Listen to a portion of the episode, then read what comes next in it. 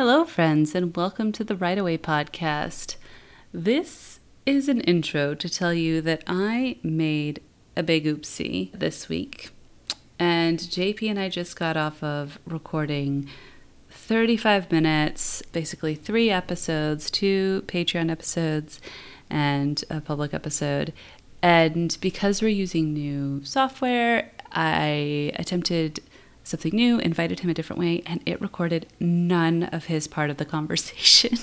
It only recorded my half. I was too upset to go back and say, hey, let's re record right now. So instead of you getting that episode this week, we're going to share with you one of our exclusive Patreon episodes where we have been asking business questions inspired by the tarot cards that we're going through right now. So, normally we do a question inspired by the tarot that's on craft for the public episode, and then a business question for our Patreon. And today you're going to get one of those business questions. So, I hope you enjoy. and next week we'll be back with Book Club. We're reading Rachael Herron's Fast Draft Your Memoir. And then the next week after that, we'll be back to normal episodes. Hello, friends. This is a special Patreon episode of the Right Away podcast, Journeying Through Tarot. This week's card is the Fool. If you haven't listened to our regular episode, we describe in much more detail what our new focus is. But the short version is that we are going to be prompting ourselves to create a craft and business question based off of tarot cards. And we're starting with the major arcana, going from zero to 20. Hero. zero to hero. Bless my soul, Herc goes on a roll. Um, there's your special edition singing part of the podcast. But it's 21, just so we know. Is it 21? I was like, I know there's 22, so it goes zero to 21, but I don't trust my math. zero to 21. Um, we may go further. We don't know, but we're at least going to do the major arcana. And um, over on the regular podcast, we had our craft question, which is how do you introduce your main character or world and show what they need to become without overloading the reader? And over here, we're going to have more business focused episodes and probably a bit more personal info of like how we're applying this to us and ourselves. So this goes pretty uh, hand in hand with our monthly review episodes and also might help us to keep our monthly card a bit more top of mind throughout the month. Mm-hmm. All right. So the fool. So if you listen to the other episode first, this part will be a bit redundant, but we're going to describe what the fool card stands for? So, normally when this card is presented, it is shown with a, person, usually a man, taking his first step off of what looks to be a cliff. And usually there is some sort of a town below. The key about this is it is the start of a journey. And this is a character who is considered the quote unquote fool to whatever the journey is that is ahead of him. So he is, or she, or they, um, are these individuals who are at the precipice of something new. So, upright, that means it's a new beginning. They show representations of in- innocence and spontaneity because they're just about ready to, to take that free first step. And they're also this free spirit. In reverse, it would be the opposite of that. So you have holding back, recklessness, and risk taking. I really like this card because it, it shows all of the like opportunities and potentials that are just before you begin that first step that you take in a journey. So now that we have that description, our question is how do you come into new projects and set yourself up for success? So, how do you do that, JP? Hmm terribly. um, this is I, this is probably why I asked the question. in our notes, the first thing I put is not knowing how to start is a natural part of the process. And for me, every project starts differently. There will always be, of course, some kind of things that I carry with me from uh, to each new project. But part of the fun for me is doing things differently and different stories need to be told different ways. And so I will always come with a I don't necessarily know how to start this project because I do change it up fairly regularly. Yeah, we're going to be honest here, right? Mm-hmm. So uh so my my dealio here is you know, I see here, you know, step 1, simply write your book. And I know I didn't, I didn't, I didn't start that. That's not how I started things. I joined two podcasts. I am co-writing like 100 projects because I just clearly cannot do one thing at a time, which is great. I love it so much. Would I recommend it for other people? No, I would not. Step one for 99% of people is to simply write your book, is what I wrote down. And then JP yeah. doesn't even fit into the 1% that I described in my notes. Like the, uh, I said, the other 1% didn't start with the intention of writing a book, but created a platform of people who are interested in buying a book. And that's what sparked the idea nope. for the book in the first place. And then there's JP, who's the 0.01%. Yeah, I just basically surrounded myself with wonderful authors that I could collaborate with, that I could co host with, and that I could write with. I don't know if I did this right, but I know that I, I am enjoying it. I'm enjoying the process. That's a great thing about being the fool is you don't know what's the right way and i think that's actually a way better place of being than mm-hmm. knowing there's a quote unquote right way that's actually other people's way that you try and force yourself into yeah which like I don't think I would have wanted to do this any other way because I've always been a proponent of community and I like collaborating with people.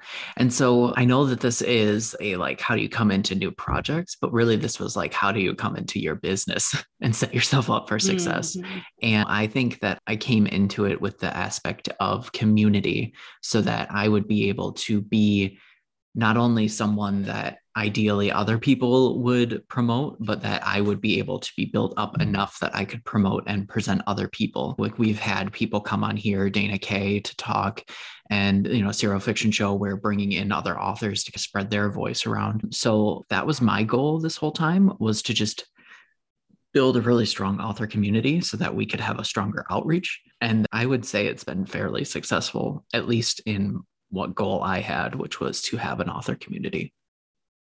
Yeah, I think that one of the things that most people fail to do is define what success looks like for them. And that's really hard because most people don't know what success looks like for them. I think all of us have more of an have an intuitive understanding uh, of it's that we have to confront at some point of what success really looks like for us. But most of us will have at the front of our head what success looks like to other people. And that's what mm-hmm. we start chasing versus what's actually going to look like success for us. So for you, it was to have a community of people that are all excited about doing the same thing that you're excited about doing and supporting each other and like going on this journey as, you know, the fellowship of the book. Um fellowship of the story. Um uh, for some reason Lord of the Rings has come up so much today and I love it. It has. It's wonderful um hobbit feet and elf feet uh ha- like happened at some point off off recording but when you first start you you often don't know what your version of mm-hmm. success is i think it's still useful to try and define it for yourself and but it's a constant exercise it's something i come back to regularly saying okay what is my definition of success right now and how is it different from before um, because you know when i started publishing my definition was to like be able to pay my minimum way in life mm-hmm. And then it was to like make as much money as I could to get us out of debt and then make as much money as I could so that we could do really fun things. And then it got back to like, okay, now I just want as much passive income, not like churning the wheel income to just have that so I can focus on the projects that I really enjoy. And it's just been a constant change. And I think I think we started this from two different angles. And yours was you had a pain point where you needed money that was at least when we discussed that was one of the the pain points for you whereas for me like that was always something that i wanted this to turn into but i haven't had that pain point where like I hate the day job so much that I need to leave. I may not like it sometimes just because I'm complaining and I want to be a full time author someday. But at the same point, like I don't hate what I do in the day job. So I was able to not have that need be so pressing and instead be able to focus on that community building, which became very overwhelming very quickly, but I still love it. Yeah, it does. It does. And one of the the aspects of the fool is is like engaging in that risk like it can be a negative thing risk taking but risk taking can also be a really positive thing and for mm-hmm. me like i didn't have a job and i was applying to go back into tech work which i just did not want to do i love programming and i loved the work I was doing, but I really hate the environments that that work tends to happen in. I really didn't want to go back to an office. I just had a kid, like he was under a year old. Like I didn't want to do that. And so, in a lot of ways, I was very reckless in throwing all of my energy into pursuing the writing when it showed any signs of success. And, but it paid off. And if I'd known all of the difficulties that would follow from that, I might not have chased it as hard as I did, but I'm really glad I did because I'm at a place where I really love. Definitely. With setting yourself up for a like successful business and a new project, I think like money money always has to come up mm-hmm. and i'm very middly conservative about my money i would say uh you are not make... a high risk human sir mm-hmm. and i think that the thing for me is there are wonderful shiny objects that we can all chase and very expensive things that we can all get but that's not responsible and yeah. there's someone out there that needs to hear that yeah uh, the i think one of the things so the i think the two things i would recommend anybody beginning of business um, particularly in the writing business need to be aware of is one what is your evolving definition of success and why? Like why is that your definition of success? What does it mean to you? But also be aware of your relationship with failure. If mm-hmm. you take a big risk and you're expecting a big return and it doesn't pay off how will you handle that if you can prepare for your failure ahead of time and like expect the failure rather than the success so that it doesn't kill your joy or stop you in your tracks, that can be really helpful. I did not expect success with the first book that I put out. And so it was just astounding when that did take off and it did have success. But if I had high expectations, and I've had a lot of people in my life who are high expectors and then they crash really badly when things don't work out, depths of despair. So you need to know that about yourself and engage your your risk uh, appropriately. And I would say for anyone, don't be reckless with resources you can't recover. And that's going to yeah. be different for everyone. Like it might be money, it might be family time, it might be your health. Leaning more into the joy of writing or doing the business, if you love the business part, I do, um, more than the desire to be financially successful will often lead to a better balance in your resources because you're not going to spend more than you have in any of your resources out of fear.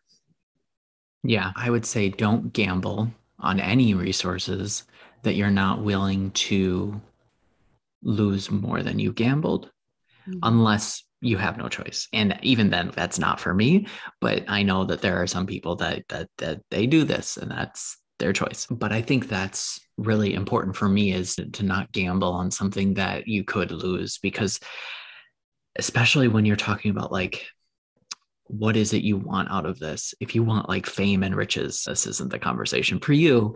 But i think that if you have this base level of success of just meeting your needs anything above that is positive Mm-hmm. It's good. It's nice to have that instead of being like, I can live off of 40,000 a year, but you know, I didn't get 60,000 this year.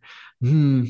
Is that really the, the negativity that you want? Or is it the fact that you got your base level needs and anything above that is a positive? So I think that it's also that mindset of making sure that you're appropriately setting yourself up and that you're not just preparing to judge and, and be nitpicky about every little aspect I think uh, one of the things that we'll talk about as we go through the next few cards is that from the fool for it through and through the first like few stages you have this high youthful energy when you are starting something new for the first time and you should absolutely take advantage of that but recognize that does not last forever at some point you burn mm-hmm. out of that that starting energy that youthful energy and then you have to move into sustainability yeah there's I cannot think of anyone that I have talked to that has always had this wonderful starting energy from the day they were born until the day they died. They everyone always has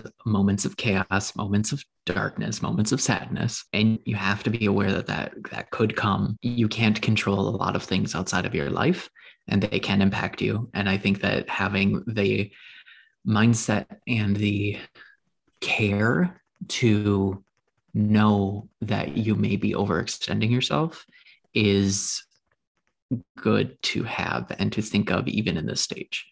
Yeah. If you have if you're like me and you put all these expectations on, knock 20% of it off. yeah, I think my recommendation would be be aware you're probably going to need to slow down at some point, but don't let that hold you back from working with joy fueled energy. It's it's a balance. And like in this stage, mm-hmm. you often don't yet know what's going to be too much. And I think it's it's okay to overextend yourself in this phase a little bit. Just recognizing this is like the understand your relationship with failure that at some point you're going to have to step back from some things that you really want to do because the energy will run out. Yeah, this was a conversation from Roland, I believe. Yes, Roland about in health. Mastermind, yeah.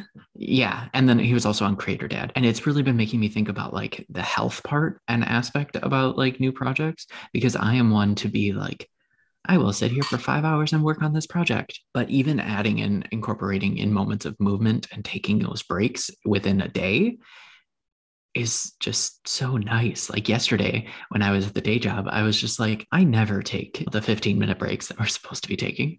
And I just went outside and walked. And then I came back five minutes later and I was like, ah, that was amazing. Why don't I do this more? Because it breaks up the day, it allows you to get that moment of movement. And I think that if we incorporate that into our business and into our projects, the the fact that we because we're starting this new project doesn't mean that we're going to work on it every moment of our waking lives and that if we actually take in moments of you know caring for ourselves we will be more set up for success in the future yeah i like that yeah all right, friends, thank you so much for joining us as we lean into more of our woo woo side in directing these questions. Um, hope to make them applicable uh, to daily life as well, to the daily yeah. writing life.